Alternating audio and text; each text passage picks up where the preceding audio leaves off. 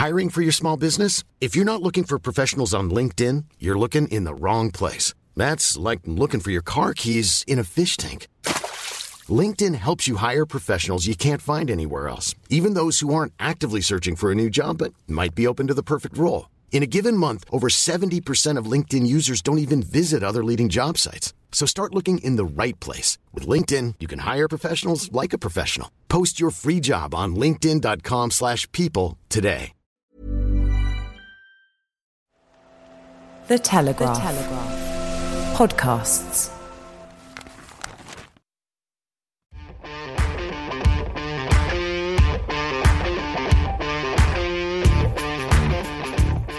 Hello, everyone. The Telegraph Rugby Podcast is back ahead of the Six Nations, and I don't think we have missed too many big moments. Only Eddie Jones returning to Australia to coach the Wallabies on a mission to destroy England's Rugby World Cup hopes following its sacking. And a new tackle law introduced by the RFU causing chaos across the community game. Apart from that, everything seems peachy. Joining myself, the Telegraph's rugby reporter Ben Coles, as ever, our senior rugby writer Charlie Morgan. Hey, Morgs. Hi, Colesy. And the rugby reporter with the busiest passport in the game, Charles Richardson. Bonjour, Charlie. Bonjour. And yes, on that theme, I'm going to kick us off. If anybody else listening to this podcast is going to every Six Nations ground during the upcoming championship, then please email me because I am, and we could do a little. We, you know, we can become buddies. Please buy Charles a beer, I think is what he's saying politely. And that. Guys, let's get straight into it. The Six Nations is nearly upon us. It starts this week, and it's the first Six Nations campaigning for Steve Borthwick as England's head coach. Charlie, what can we expect from Borthwick as head coach? Well, what did what were England missing over the last kind of over the end days of the tenure of Eddie Jones? It was clarity. So we get C words and we get F words in in Steve Borthwick's press conferences all the time. Clarity, fight, those are the kind of base the base requirements, um, the non-negotiables. Um, I think what that means is um, is that tactically they'll kick a lot more. There'll be a lot more kick pressure. England were trying to move away from that, if we remember, at the end of um, Eddie Jones' tenure, and wanting to kind of move the ball a bit more, as it as kind of came to fruition when they had to uh, again down to 14 against New Zealand. Um, I think so. Slightly back to basics in, in that regard, but that doesn't. I don't necessarily see that as a retrograde step because I feel that this group of players needed that. Um, and having kind of me and Charles potentially be slightly biased in in this regard because we covered Leicester so closely on their um, on their way to the to the uh, Premiership title last season. Um, but I just think that a, a coach needs is always aiming to get the the uh, aside to be um, the sum of their parts. Um, England weren't that; they were nowhere near that at the end of Jones's tenure. They'll get closer to that under Borthwick. He has he is talking about making sure that teams, that players, sorry, get their super strengths out on the field, and that's exactly what that's exactly what he'll be aiming to do. Mm, yeah, absolutely. I mean, you've touched on it already, Charlie, but just chatting to Dan Cole and Dan Kelly a couple of weeks ago. Again, I know they're both with Leicester, but they've had as as good a sort of um, front seat view of, of, of Steve Borthwick's coaching as anyone. Dan Cole, the weekend before he got called up for England, he was he was saying how um, he'd been sort of Steve had told him that if you're incredible at the set piece, if you're incredible in the tackle, if you're incredible at the ruck, and if you're incredible on the kick chase, then we can forgive a, a sort of lack of ball carrying creativity and explosivity, if you will, because he will pick people in other positions who can mitigate for that. And it's and and touching on what you said, Charlie, Dan Kelly, the phrase that he kept on trotting out. Uh, it's it's going to be fascinating to see how England use him because obviously there's a chance that he might be the sort of fulcrum of, of England's defensive strategy. And the phrase that he kept on trotting out, which which Charlie has already touched on at Leicester, was the, their mantra was that the fight is non-negotiable. That was their that was their mantra, and that's what Borthwick did when he came in when he when he inherited a group of players who weren't his um, who were massively underperforming at Leicester. You know, there are similarities and parallels to England, uh, and he reinstilled a lot of fight. And that's the foundations. That's what it was all built on, and that's what probably what we're going to see in the Six Nations. Even if there are a couple of losses along the way, that it will be a team who is willing to scrap. So Cole is a brilliant one to to start on if we're talking about how England are going to play because he, where he lacks is probably pace. Well, certainly pace. We heard whispers before um, Lawes was ruled out that he was going to be um, considered as a second row to kind of make up for that pace. Billy Vunipola been dropped, probably perhaps to make up for that lack of pace that a pack might have with Dan Cole in it. So this is what we're, what we're talking about with Steve Borthwick. Very pragmatic decisions to make up, um, to make up kind of for, well, just to ensure that his player strengths can be put across as best as best they can. Really encouragingly, he spoke about making mistakes, which I think is something that, um, if you allow me to expand on that point, because it doesn't sound very good to start with, but as far as as far as trying things a little bit more as well. So being pragmatic, but also pushing the envelope a little bit. I think it will be slightly conservative, certainly for these first two games, because they've had such a short time together.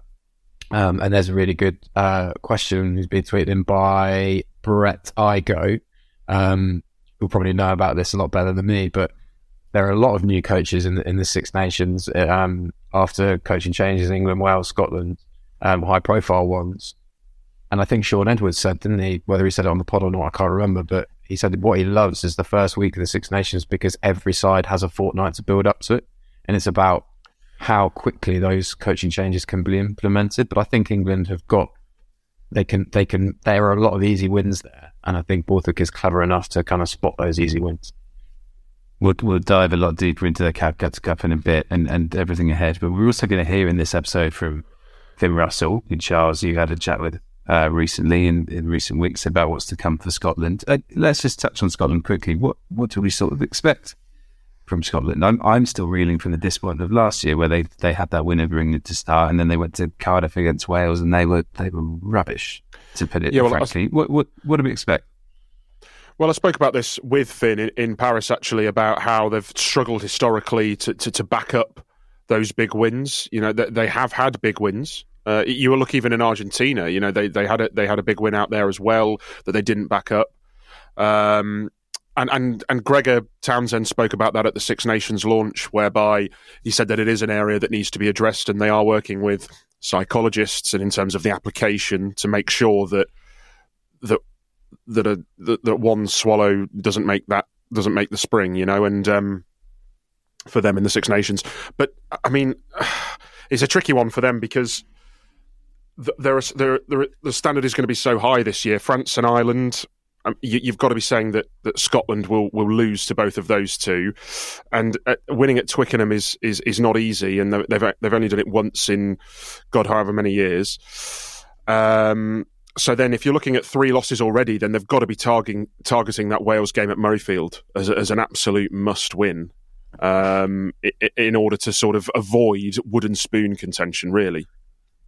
Yeah, certainly true. I, I, think if we talk about the other end of the table and the favourites, Ireland currently with the bookies are the favourites, and that seems to be Charlie just because of that, the way the schedule plays out, and the fact that they're France at home. Already, I mean, we'll be talking about that game in the week before, I'm already so excited to see how that plays out. Do, do you think Ireland's sort of status as favourites that seems warranted? Does it? Yeah, um, I think that we always talk about cohesion with Ireland, don't we? And that have just looked irresistible in Champions Cup and now basically be transplanting that team into the national setup again. I think their autumn was pretty scruffy, wasn't it? But one thing that they did do was resist South Africa in the, the scrummage in the maul quite well. And I think that was huge as far as if you think Leinster and Ireland, whereas their Achilles heel been in the past, it's been there, it's been on the set, it's been being squeezed at the set piece on the game line. And God, uh, we spoke about it at the time, didn't we? But that South Africa Ireland game that was that was eye watering. That that mm. game line battle, and Ireland came through it. I think that bodes really well. So I think they do get past for and and and as you as you mentioned, Ben, the uh, home home advantage is such a such a kind of key thing when you're weighing up how sides are going to go. So yeah, I have them. I have I have them as as favourites. I think maybe they might get a slam. I th- think though that getting a slam is just so difficult, so so difficult. Mm. Not to pull back the curtain too much, but it's almost like the easiest way to pick your Six Nations winner is that you just look at who the top two teams are probably are going to the tournament, and you see who is at home in that fixture, and you think, oh yeah, it's Ireland. Just like last year, we were saying this is the year that France are finally going to win a Grand Mm. Slam because they've got Ireland at home and Ireland are the strongest opponent. And that's sort of the way the way it works. Uh, Charles, just on a different note, with Wales and Warren Gatland talking about Ireland and, and winning the title and potentially and potentially winning a Slam. That that first game between Wales and Ireland is suddenly so like twenty times more interesting, isn't it? Because Gatland is coaching Wales and Gatland's history with Ireland. Do you think actually that is a bit of a banana skin for Andy Farrell and his team?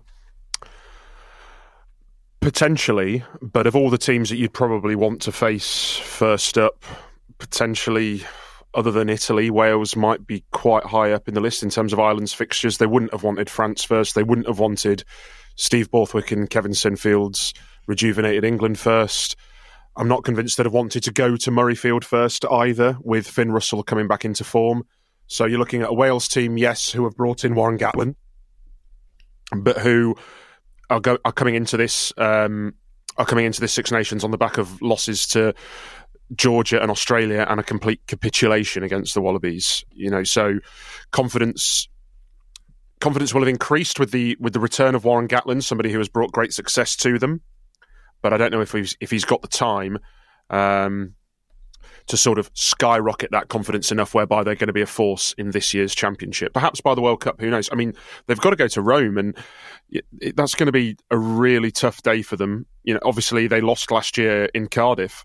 Um, and it, I mean, a, a betting man would say that Wales will triumph in Rome, but we wouldn't be sitting here surprised if Italy won that. I don't think. No, that's very true. That's very true. Well, listen, let's move on and chat about the Calcutta Cup this Saturday. England against Scotland.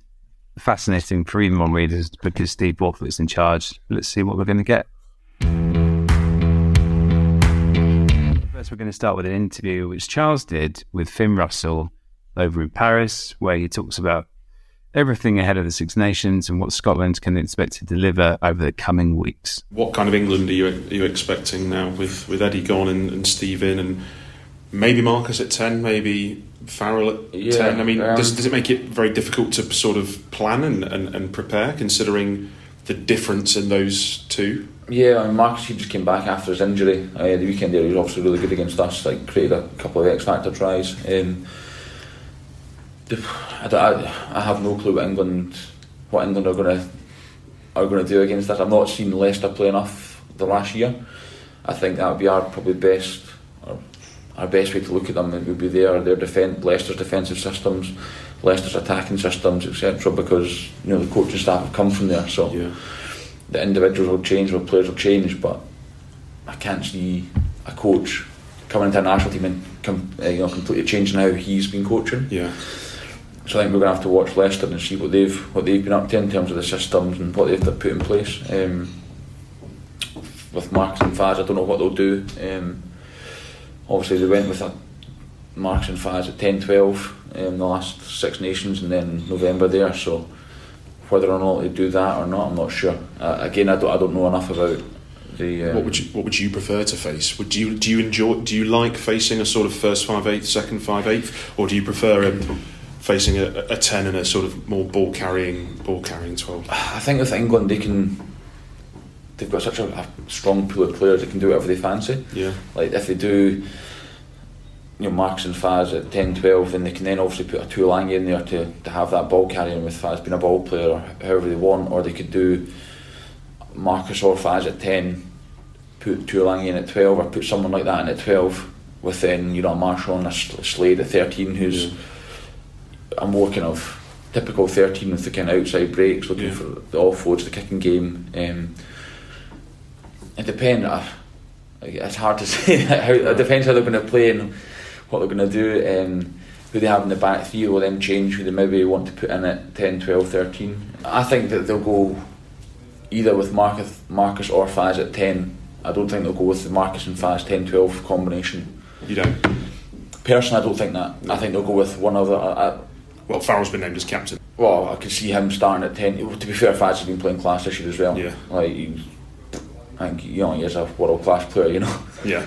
I can see them. Marcus hasn't played since November. Like like we saw at the weekend, days, Marcus has probably got that X factor as we all know. If Yeah. the game isn't going as planned, he can come on and completely change it. You know. Um, So I, that, that's how I can see them going with. I, I don't know. I, I've not seen the squad. I could see them going with Faz at ten. Having a left footer nowadays is quite important Hmm. for the different kicking options. Um, Have you got one with Scotland? I like Price at nine, but Ali Price, yeah. I don't think in the back. we've not, uh, Ollie Smith, Ollie he would be one, but it depends. It depends who we pick. Yeah. We've not really got an out and out left foot. I think nowadays with changes it helps a lot. This is probably a bit rude, really, but I'm going to ask it anyway. I think the perception in, in England is that the Calcutta Cup is the Six Nations for Scotland. It seems like a lot of the time when you win the Calcutta Cup, you then drop off quite significantly in the rest of the tournament. Is that fair, or is that? Um, or is that has that been identified and consciously um, sort of breached? I think in the past year, the Calcutta Cup was a massive game for us. It still is a massive game for us. Mm-hmm. But we need to, like you're saying, we need to focus on the tournament, not just one game. Yeah. Um, I think something, you know, just from my experiences when I've been playing, if we've had a big win for Scotland, whether it be against England, France, Wales, Ireland, whoever, Italy, we sometimes struggle the week after that, or which I think is something that we need to get better at. You know, if we manage to go down to Twickenham and beat them there, it's then right. We've done one, like we've done one of the five games, but we need to then get up and win the next game. We always seem to struggle that second game after a big win. Um, Why is that?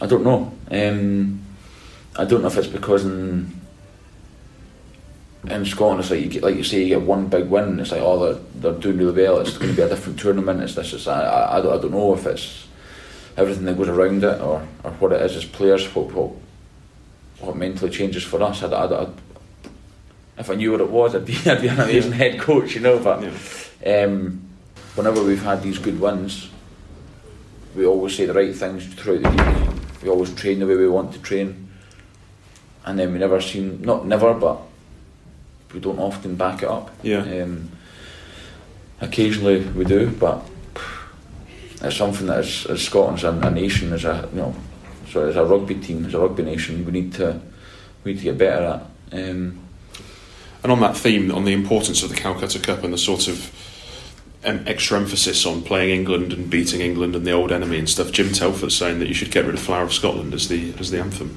why?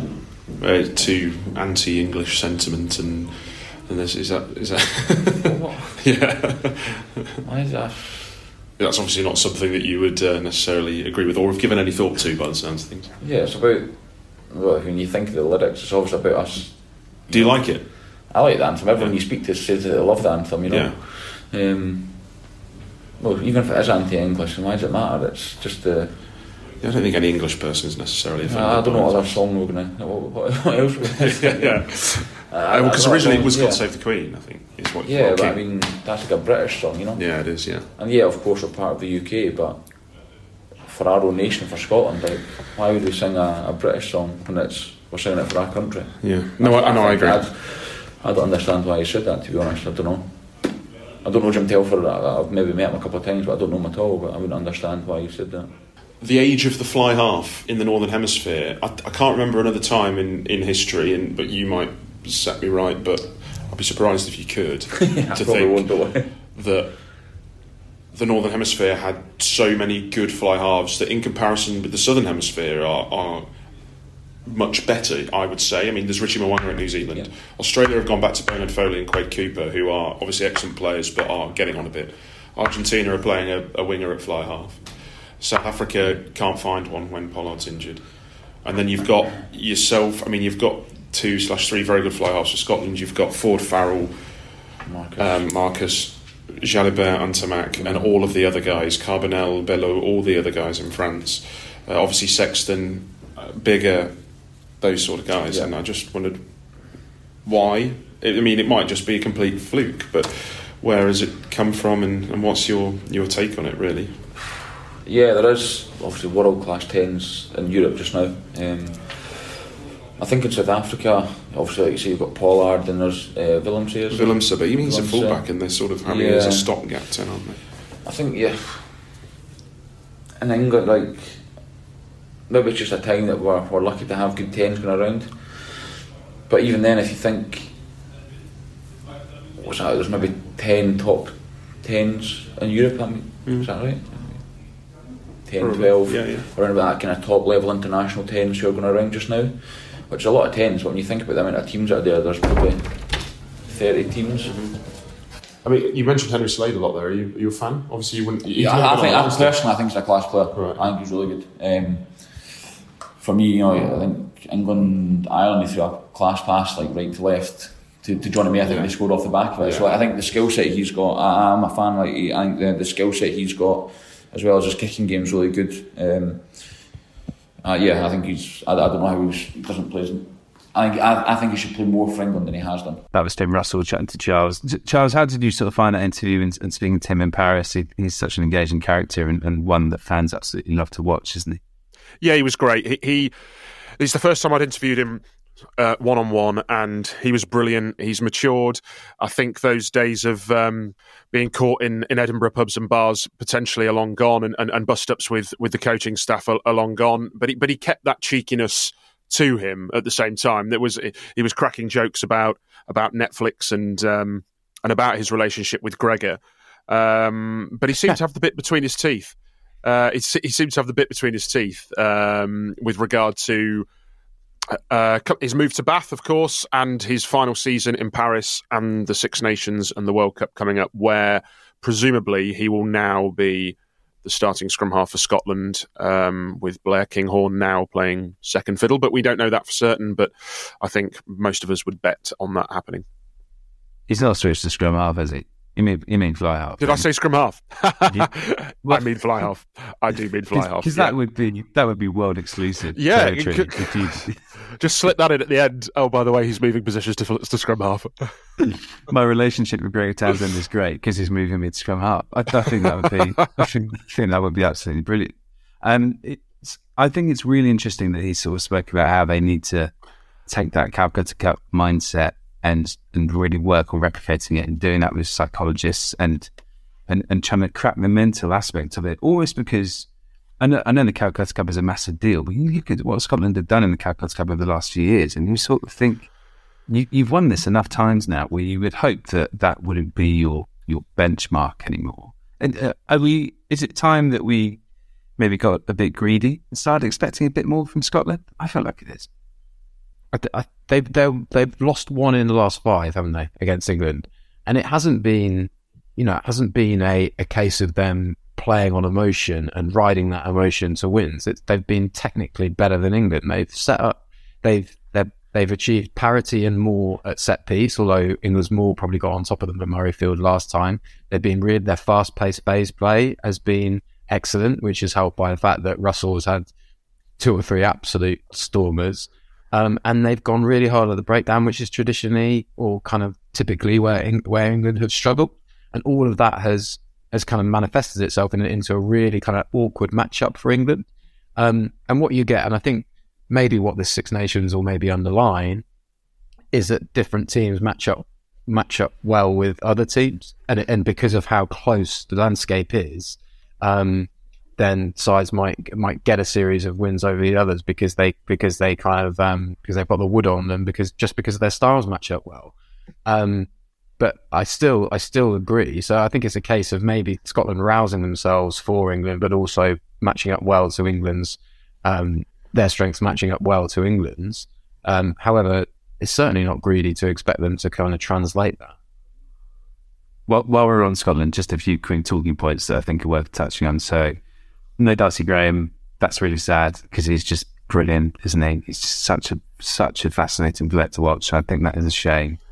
But Ruaridh McConnochie comes into the squad, the Bath game, last played for England at the Rugby World Cup in 2019, and he's now switched. Can we potentially see him involved? He's he's one of two really interesting call-ups, isn't he? Along with Ben Healy, the Munster fly half, who is, I mean, he's third choice at Munster, sure, but but behind a couple of really good players there. But he's been called up with Adam Hastings injured. What do we make of those two selections? um, really interesting. I mean, Ruaridh McConnochie. Yeah, it's, he's going to he's he's blazing a trail, really, isn't he? Uh, going to be you know, there's more players who are going to follow him, having played for one one country and um, and then switching to another. But I, I don't know. I, I, I don't know if he'll. I mean, he's never he's never really set the world alight at Bath. I've I've never I've never thought. I mean, he's a good solid winger. Is he someone who's going to be really thrusting Scotland into world class territory? I'm I'm not 100 percent sure. Obviously, Duhan van der Merwe is genuinely an excellent winger, and it is such a shame that Darcy Graham is missing because in van der Merwe and Darcy Graham they have a a brilliant balance to those two wings and two excellent wings.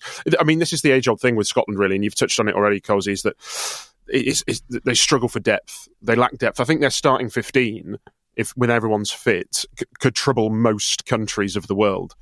Um, but once you get beneath that, once you start chipping away at that, um, they struggle a little bit more. I think there's lots to talk about with the England selection, so I think let's dive let's dive into that. So if we do a, re- a quick recap of the injuries, so not available for this Scotland game, no Courtney Lawes, no Henry Slade, is that right?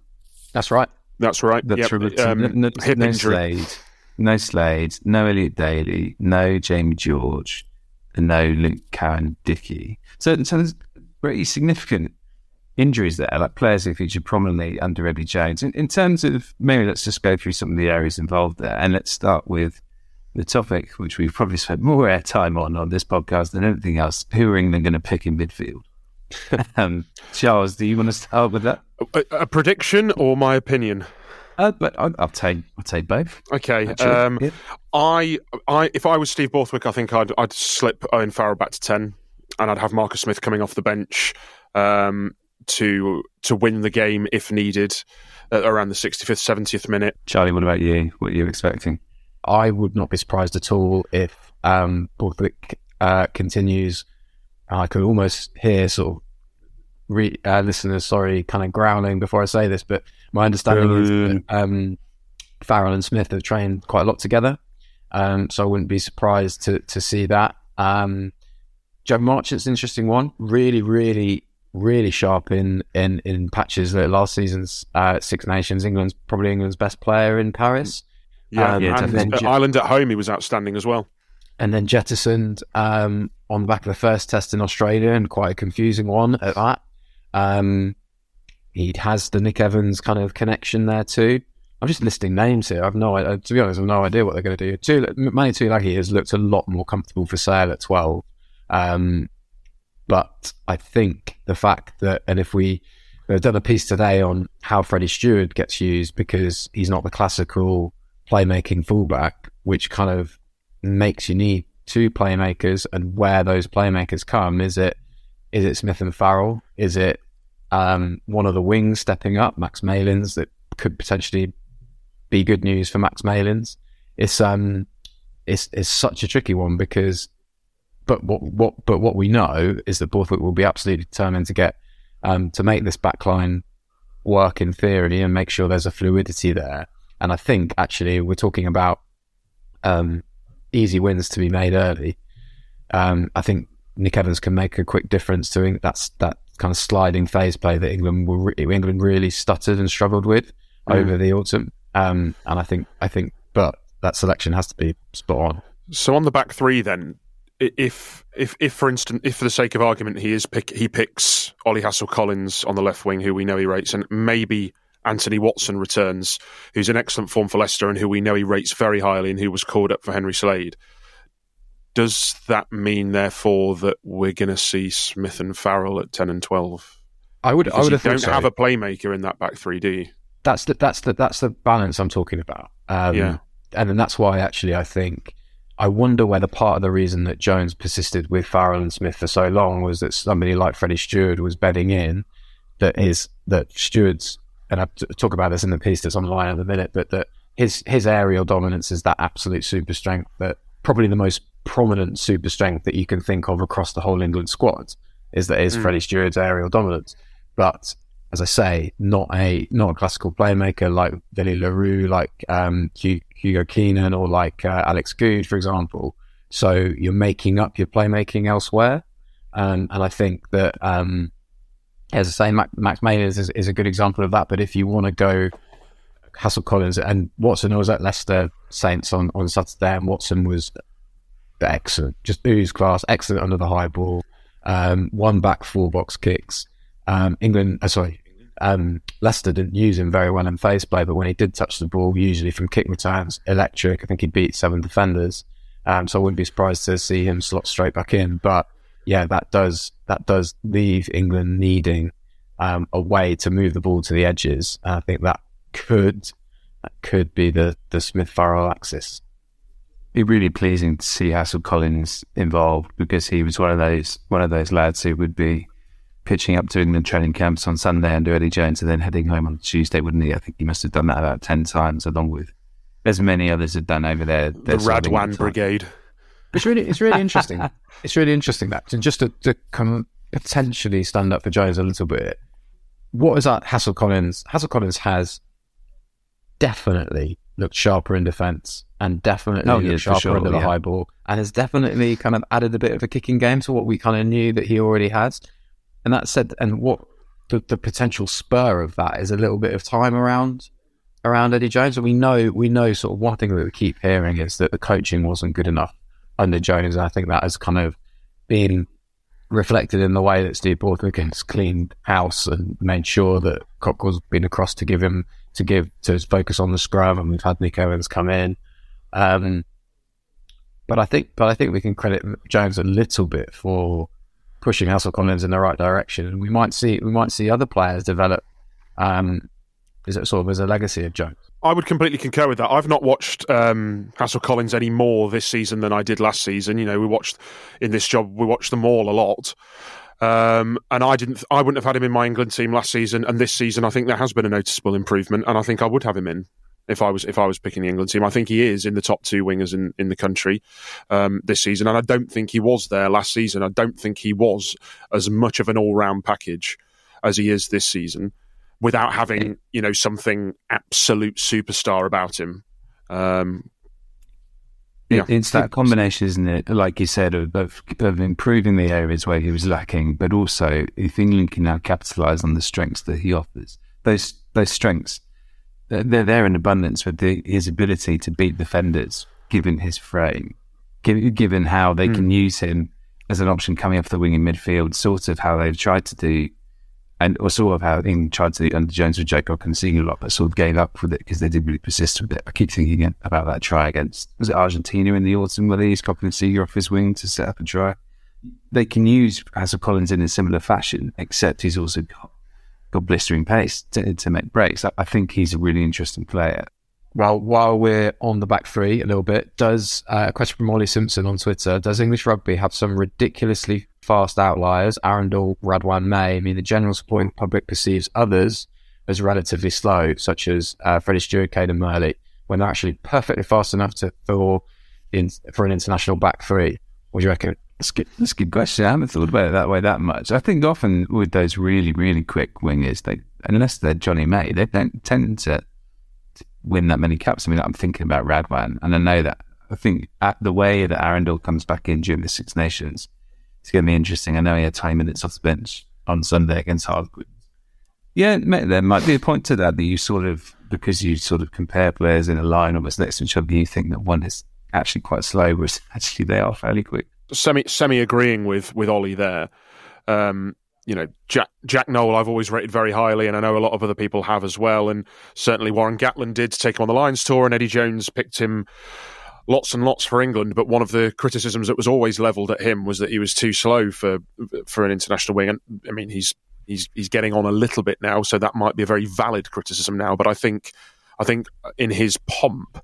I think that was certainly unfair, and I think that people were using that sort of as a bit of a straw man and ignoring the sort of the world class strengths that he brought elsewhere. Um, which which is similar to, to, to, to the other to the to the guys that Ollie mentioned in terms of Freddie Steward and, and Cadan Murley. It, it it would be great to focus on as Steve Borthwick does what these guys are good at and what they can do rather than things that they can't.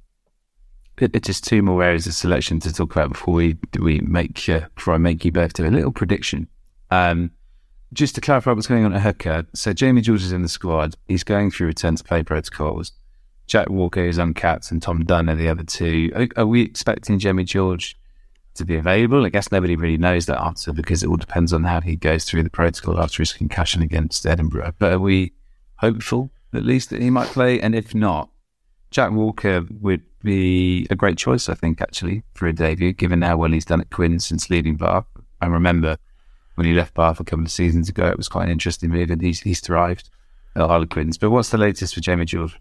Um, so he'll be back in training on either Thursday or Friday this week. Charlie, do you know for certain there was it was a little bit up in the air last week. It's obviously twelve days from last Sunday, but but it seems to be a little bit uncertain. That is if if he passes all his graduated return to play protocols, the earliest he can return to training is either Thursday or full contact training is Thursday or Friday this week, which is obviously cutting it very fine for a match on the Saturday. But I'm guessing that doesn't preclude him from from line out sessions and line out drills and, and throwing in, which is presumably where a lot of a hooker's uh, sort of ball training would, would take place. Yeah, and obviously he'll be more. He'll be. It'll be easier for him to slot back in, given his experience than anybody else. I think he actually rejoined England. I think last Thursday, didn't he, Charles? We were we were told. Yeah. Um, so he's been around it for a while, and I think by this stage we probably have an indication whether or not he was struggling. Um, Jamie Blamire has gone back to Newcastle this week, so um, they're clearly pretty confident there. Yeah, agree, agree on Jack Walker, Colsey, age group prodigy, um, suffer with injuries. One question mark potentially would be Harlequin's lineup hasn't been fantastic this this season, and has no. kind of um, stuttered at um, inop- inopportune times. And Tom Dunn, what Steve Borthwick picked that is that is that's all about tenacity, all about set piece um, solidity. Um, so he wouldn't let anyone down either. Kind of another kind of curious one. I wrote a piece on on England, the kind of lack of depth at hooker that um, Eddie Jones has left behind, and actually got quite a lot of responses saying, "Well, you know, are you not going to pick Dylan Hartley, Jamie George, and um, Luke Cowan-Dickie if they're available?" And that's fair enough. But I do still do think that there were some curiosities like Jack Singleton coming on, going on the 2019 World Cup to come with the back row felt a bit odd. Um, and they'd maybe could have been developed a little bit. And things like Alfie Barbeary switching back to the back row don't help. But um, I think England are going to end up with Jamie George in that 23 to face Scotland. And um, it'll be between one of um, Dunn and Walker. And I don't think, I think both, both are sound enough, sound enough choices. I, I was going to say Dunn also selected for his excellent um, lid, but he shaved the mullet off now, I think. So, so sadly, that's yeah. not there anymore. Walker does have a squint throw in him, as you said, and, and hopefully Borthwick can iron that out. Um, Jamie George, obviously, we don't know whether he's going to be fit to play or not. We don't know if he's going to pass his return to play. All I would say is, is that I was there at that game uh, where Edim- where he was concussed, where Saracens lost in Edinburgh, and he should never, obviously, he should never have gone back onto the field in the first place after that very, very hefty collision with Luke Crosbie. However, he did pass his HIA, which obviously bodes well for the for his recovery this week, and so therefore, I think I think it would be fair to say that there's probably optimism that he will be back in time for for Saturday, especially considering how involved he's been over the past week. Just the final selection area before we go into that prediction. Uh, back row, what are we sort of expecting with Courtney Lawes not there? I feel like there's a lot of options and not necessarily a lot of clear answers. And I say that having watched the London Irish game with the yesterday and thinking Tom Pearson was brilliant again, and he's, and he's not actually in the squad. So, in terms of who you think might feature there, there's a lot of options. Who would you want to go for? Gee, it's difficult, isn't it? I think. I think for yeah. me, the absence of Courtney Lawes, Lewis Ludlam's always somebody that tends to get kind of overlooked in the in this kind of shake-up, and he's been he was outstanding at Murrayfield a year ago at six, um, in Lawes' absence, and so that says to me he can actually pick if he wants to if he wants to go with a similar template to the one that was pretty good against Scotland last time, he can go with Ludlam, Ben Curry, Sam Simmonds. Um, Ollie Chessum would be the other guy that would naturally make up that line out that line out presence at six in, in Lawes' absence. So that's an option there. I watched um, sort of uh, caught up a little bit with Jack Willis against Munster, and he just in what was a really pretty ferocious, um, you know, all in all in Champions Cup game his physicality looked pretty comfortable. So I think I'd really, I quite like to see him get a kind of extended run at in, in Test rugby to see if he can if he can cope there. But equally, I think Bennett, Bennett, and and you've got Dombrandt, you've got Dombrandt um, suiting the Evans way, like Marchant as we spoke about before, and Murley. Um, but I think if if Steve Borthwick is really going to um, put his money where his mouth is as far as um, the Premiership, and trusting players that go well there, then Ben Earl, I think, I'd quite like to see him in, in the 20 jersey. Um, just to wrap up then, gents, uh, let's have your predictions. Who wins on Saturday? I'm leaning towards. Oh, it's quite a lot to ask of England to win this, given it's Sporting's first game in limited preparation. I just wonder if um, sort of they might sneak it. I don't know my pure gut feeling. Charles, what about you? England by five. Brilliant. Nice. Yeah, I was thinking Callum? England by three, but um, that that suggests uncertainty. But I think I think gut says England sneak it, and a very important win to get a bit of momentum. Okay, kicking you off the 2023 Six Nations is a, a really juicy game actually in Cardiff between Wales and Ireland. Warren Gatland up against Andy Farrell, lots of subplots. But what do we sort of expect from Wales, do we think, given that Gatland has had sort of limited time to, to get his hands on this squad? Charlie, you go first. What are you expecting?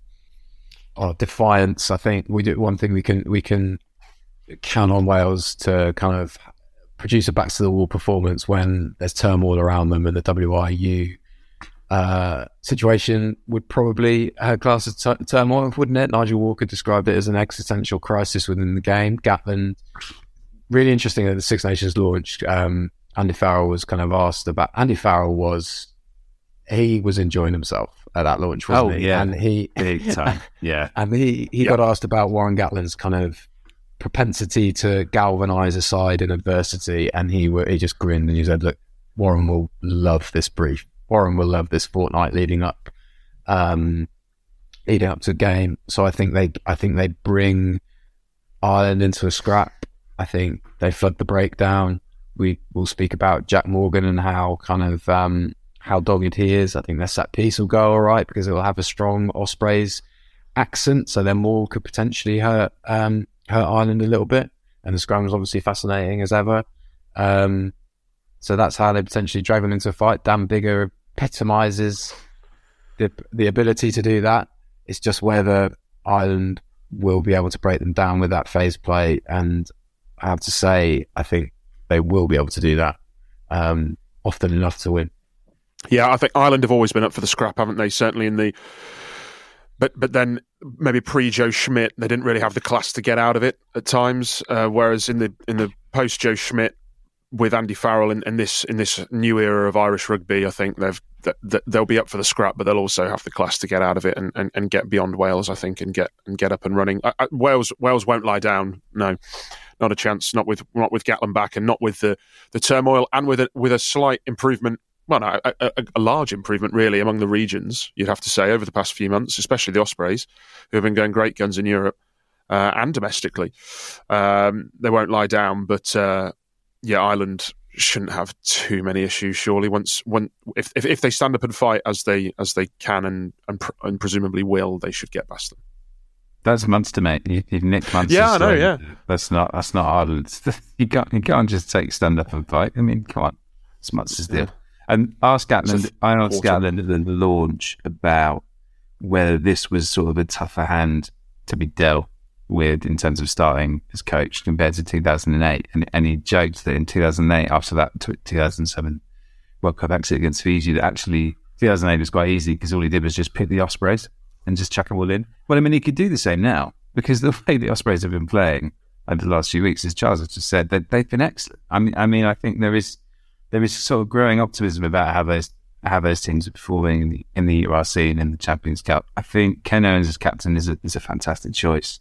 He's still so important to them in terms of getting a lineup functioning, and uh, I think even though it's a real shame that Dewi Lake's injured, actually the young hooker, because he's shown flashes of promise and he's he's not going to be available for for a bit of time.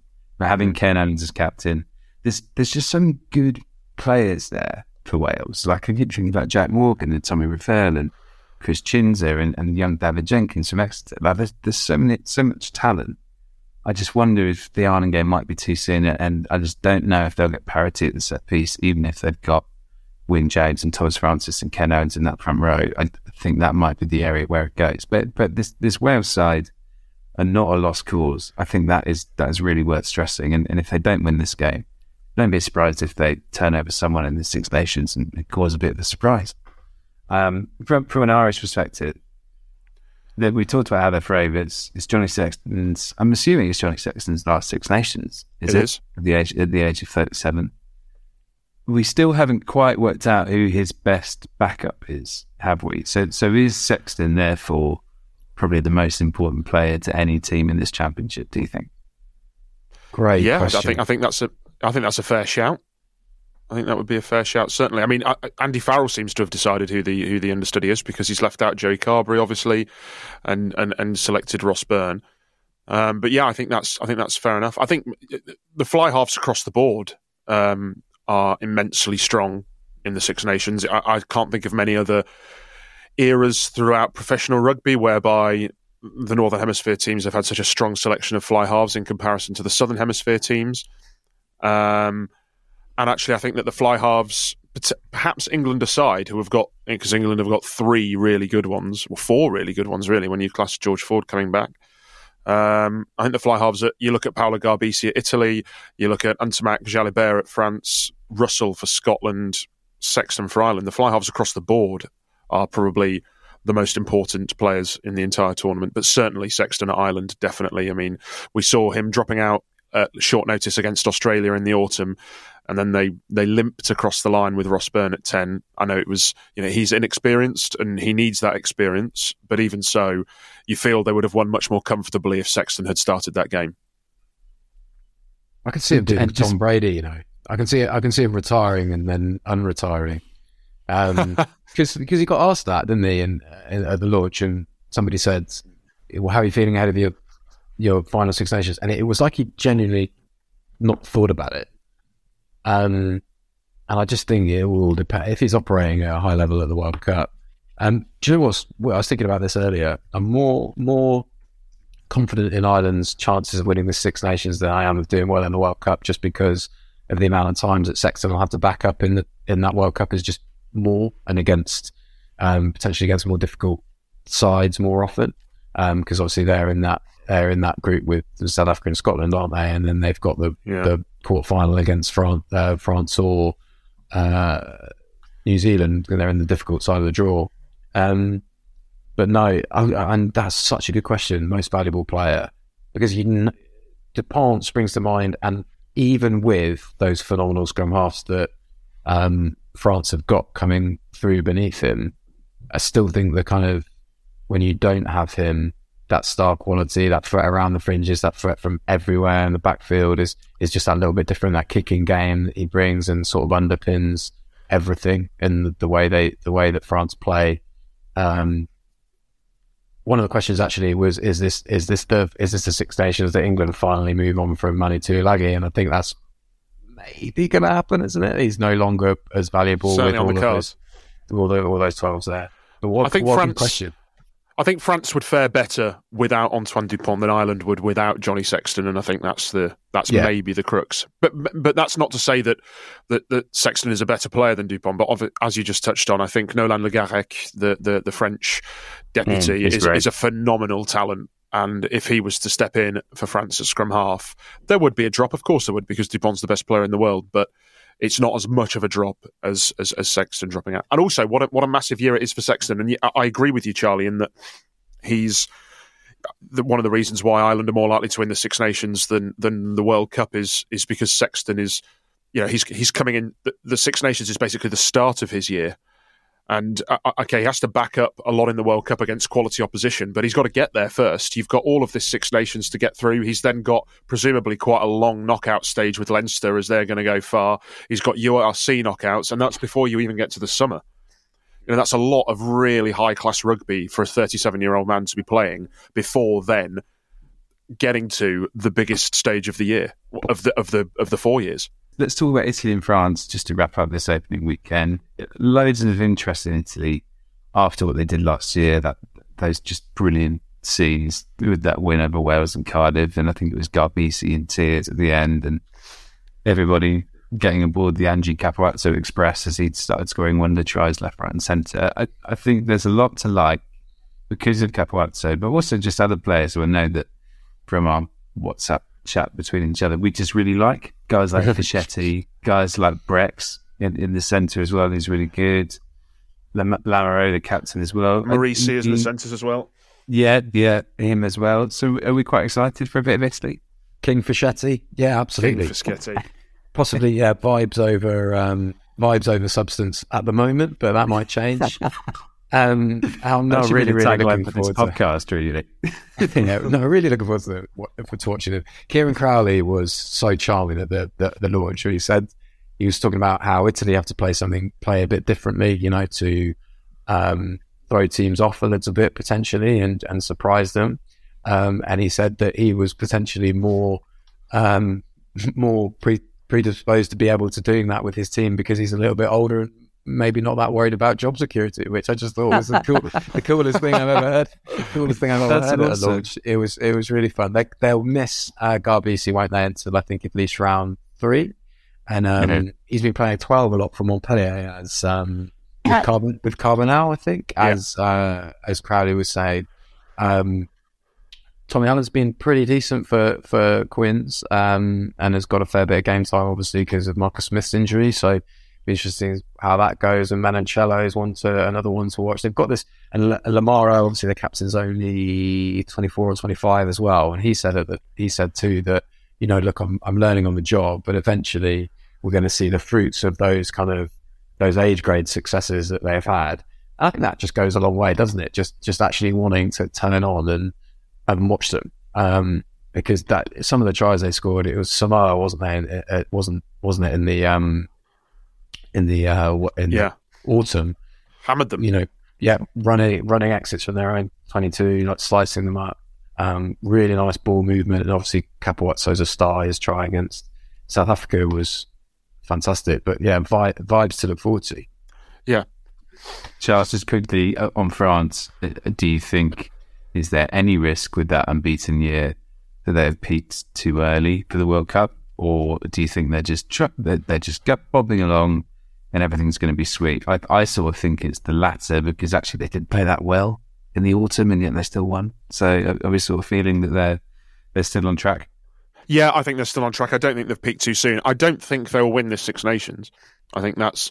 I think. I think we're Is that actually a good thing? Because it sort of takes the pressure off a tiny bit for the World Cup if they if they perhaps, and I don't think. I don't, you know, I don't think when you have to go away to Dublin and away to Twickenham, I don't think not winning the Six Nations is going to look as the as sort of the biggest disaster that has ever struck a side in the world. Uh, They, uh, uh, it's interesting reading Laurent Labit, who's the attack coach over the past few weeks. He's been saying that in the autumn they didn't use the ball perhaps as much as they wanted to. They didn't do as much with the ball as, as they as they perhaps would have liked to.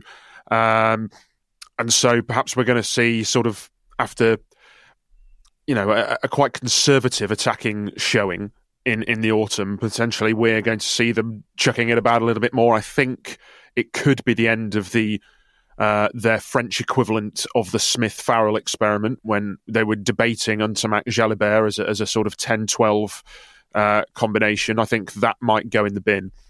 Uh, I know obviously Dante's injured for a portion of the Six Nations, but I think that might go in the bin and they're going to hang their hat presumably on Ntamack, but it, it- they could throw spanner in the works and pick Jalibert at 10.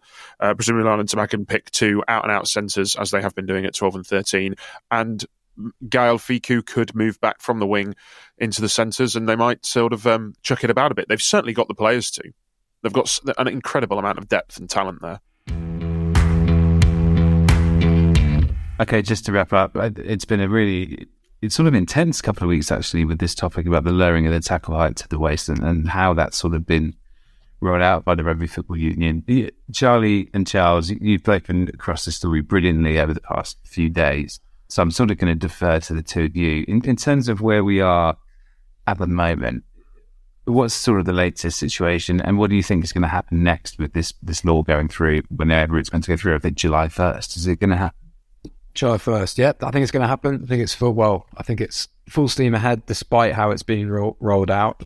Um, if we have a, if we have a little bit of a really brief timeline, so in December, um, we actually broke the story at the Telegraph that it was kind of going to happen, um, and I think because that was the uh, other side of Christmas, it maybe didn't either cause a stir or when it did, when it was announced um, a month later, um, it, it would, oh, and, and and how and how it was announced. I think it there was um, consternation, a lot of backlash among the community game, um, amateur players um, furious that they haven't been um, consulted, coaches too. And I have to say that when we broke the story in December, there was the, there was the same confusion. So it does feel like it has been rushed, and that is how the RFU. That's what the RFU has have apologized have apologized for in what was a remarkable statement um, last week. It's sort of almost happening backwards um, in that we are now we have now been promised a little bit more clarity about that, and slowly um, we are getting better exp- explanations on the data behind it. Um, it's been a it's been a communications um, nightmare just for disaster. I would say just I would say just if you if you're putting yourselves in the in the shoes of these players that are that that fear that they're going to be play that the game that they love is going to be totally transformed beyond recognition, and it's now that it was a chance maybe to get on the front foot about it. You know, Steve Borthwick and, and Kevin Sinfield are having to go on the record and say, look, this change isn't going to change the fabric of our game. Hopefully, this had to be the message that was drummed home primarily, and it just wasn't. Um, one thing that's confusing me about it still um, despite having watched, you know, excellent kind of explanations from the likes of Ross Tucker and things like that, is is a couple of things. One, I think it's going to be the navel height, um, despite it being, despite one of the problems with the communication being that it was the waist height um, and worries about hips and things like that. Um, I still think that's a little bit too low. I think the sternum would give you a little bit of wiggle room, although I can also see the benefit of just having a vague area if you're going to um, referee it kind of sympathetically, and that's a key point. The referees need to be on board with this.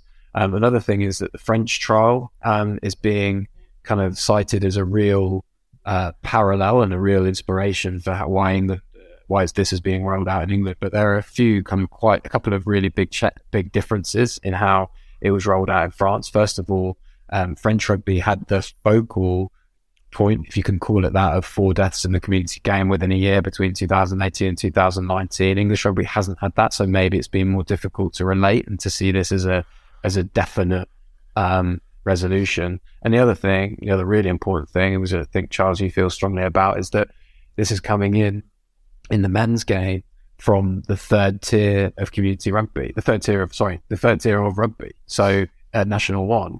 Um, whereas in France, this was Fédéral Trois, which is the sixth tier, um, which is which is which is you know a lot lower and a lot and where you would get a real distinction between grassroots rugby and um, and professional, and because where it's coming in is is a semi-professional sort of grey area, and that is potentially going to be more difficult to drive drive change it.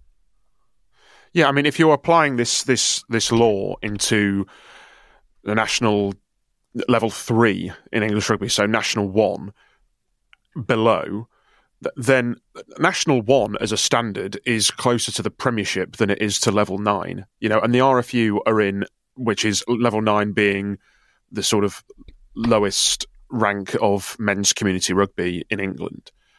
Um, and the RFU are in a real muddle with this. It's been, it's been how ironic that they've employed a, a head coach of the of the national team who is famed for bringing clarity um, to his messaging when there has been absolutely none of that whatsoever from the RFU with regard to this this new tackle height. And Ollie Brown, writing in the writing in the Telegraph, our chief sports writer, summed it up uh, as well as anyone can when he was saying, you know, how how you know how fitting it is that the RFU. Um, have, have, have muddled the difference between waist and sternum when it can't tell its posterior from its elbow, um, which was just a great line and completely true. Uh, we've been we've been sort of pulling our hair out over the past few weeks, and it, it is such a drastic, swinging change that is going to. It's you've got a generation of rugby players here who are being asked to change overnight, um, and I feel like the RFU again in conflating national one standard with level seven, eight, and nine, uh, you know, they're, they're grouping them all together, and that's where they've lost all the nuance here. National One has the coaching and the commitment of the players, whereby this might work. Okay, there are problems with players on loan and players playing up relegated and promotional teams. So there's even that issue to to to, to, to, getting to get involved in. But fundamentally, it might work at that level. But it, for level seven, eight, and nine, these are guys who train once a week at best. They turn up on Saturday to play with their mates. Um, for, for the social aspect as much as the exercise and as much for a love of the game they are not going to have the time, nor frankly the inclination to completely change the habit of the way that they've been playing the game for the past 15 years. What might have been more sensible would be to introduce this at sort of under 17s and below to have a full generational switch with the current youth players.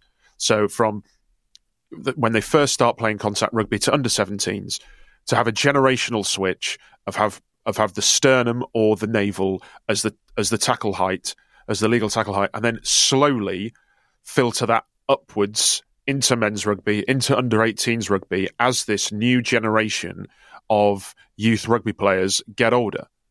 That would surely have been a far less drastic in terms of if if you fine you want to reduce the tackle they have to do something. Yes, of course, we all know they have to do something, but this is chaos at the minute. It has been chaos and it's going to be chaos. And so there's a balance. On one side, they've you've got the necessity of doing something, and on the other side, they've got this sort of desire. Well, not desire, this need to avoid chaos, and they haven't done that. There is surely a middle ground whereby they can make the requisite changes that they need to while not alienating a massive proportion of their playing base and that it just seems like it hasn't been thought through. The PowerPoint that we've seen, that was the evidential PowerPoint that was presented to council members, after which the council members were asked to vote, is. I'm, I'm not saying that the results and the evidence that is in it are are spurious, but there is not enough information in that for such a drastic, uh, you know, definitive decision to be made off the back of it for such a a game changing, literally a game changing decision to be made off the back of it. It required much more thought, much more research, much more investigation, and much more presentation. And, and that simply wasn't there. And now it's chaos. I think yeah, Charles. I think you're spot on there. I think I think whether you agree with it or not, and I think most people will acknowledge the game has to be safer. That the, the rollout of it has certainly been botched. It just feels like a bit of a botched job, sort of looking at it from from the outside. Charles, you, you were at London Irish yesterday and you asked Les Kiss sort of about it and his take. And he's the man who sort of was a bit of a pioneer of the choke tackle, which was so popular. Which obviously involves you going slightly higher than the waist. Uh, let's hear now what he makes of the RFU's decision. I think for the first thing I'd like to say about the choke tackle, it was never ever a collision tackle. It was an abs- it was an absorption tackle. You absorb the pressure and then you get under the ball, so it was never a high collision. I think most of the collisions are when you can't control speed on speed and shooters out of the line and those things. So the, you know, I understand the choke tackle has you high, but it was never a collision tackle. It was always an absorption tackle. Absorb in under the ball, everyone gets in, twist it, change the momentum of that area, and then you get a scrum. Um, and sometimes you don't want to go to scrum because you're not winning your scrums. But, but important to understand that we have to try and manage that height. We have to. And the, in the RFU and World Rugby are trying to look at ways to do that. Uh, player safety is paramount. That's absolutely certain uh, in terms of where I come from. Uh, I guess we've got to look at the whole process. Um, that everyone across world uh, across rugby in the world can have consistency about what they're seeing. And I guess the biggest point I'd make on it is that in a game, there's probably four or five that are not looked at. We only focus on the ones that the referee goes to or TMO looks at. And some of those other four or five are probably not in the data. I'm not sure if they are. But there are incidents that happen, there's head knocks that are accidental, but are they all logged in as part of the data and there's no injury? So I, I, I trust that all the data they've got is exactly what they're saying. There is evidence to prove this. I don't think we're going to stop this. And, and I mean, a smart, a smart organisation, you know, rolls with that and, and make sure you get in front of where the game's going to be in five years. Kiss talking about absorb, the choke tackle and absorbing is really interesting because absorbing is the word that's been used a lot bandied around uh, when it comes to pick and goes. And that's sort of the one thing about this law change, which I think I really need to see in practice to understand. Because if you're going to be introducing a waist tackle law, and pick and goes are going to be sort of allowed because you're going to be absorbing a tackler. And then that bit really sort of fascinates me. Sorry, Charlie, you, you had a point there. You yeah, well, well, just because the Championship Cup trial, which was ended, I think, at the start of 2019, I believe, or the year before, I just remember this morning I went to a game. I went to the first game of that to just see what it looked like, and it looked, it looked very similar. To be fair, it was between London Scottish and, and Richmond. But the so a problem area for that was the pick and go because well, there are loads of problems with this trial. One of which was, ironically, that players were switching between the championship, in which they were uh, regular laws, and then this armpit or nipple height um, law that came in just for this cup, cup competition, um, which was then abandoned before the knockout stages. Um, the pick and go was a problem area because it was this area that tacklers were seen to be sort of unnaturally going low against carriers who were stooping because they were close to the line and, and hoping to get over the line. Now, what we know, what we've been told about the pick and go in under these kind of um, laws that are coming in is that potentially tacklers will be able to stay upright and soak. Tackle soak is a term that I've heard in a in a kind of safe manner, which you would hope wouldn't necessarily change the kind of fabric of what they've got going on at the minute, because actually that's a pretty safe thing to do because the the tackler's head is just in a different height to the to the carrier's head um, naturally. Um, but and I can feel Charles desperate to get in here. What this what this kind of he's, he's bubbling. is bubbling. But what this what this brings in is an inconsistency. Is is the the fact that you're refereeing a tackle in differently in a different situation, and again that comes back to do we want this game to be even more convoluted by individual interpretations of referees? Do we and how do we keep this game easy not only to play and to watch but to referee? Exactly. It's already become too convoluted. The laws are already too complex.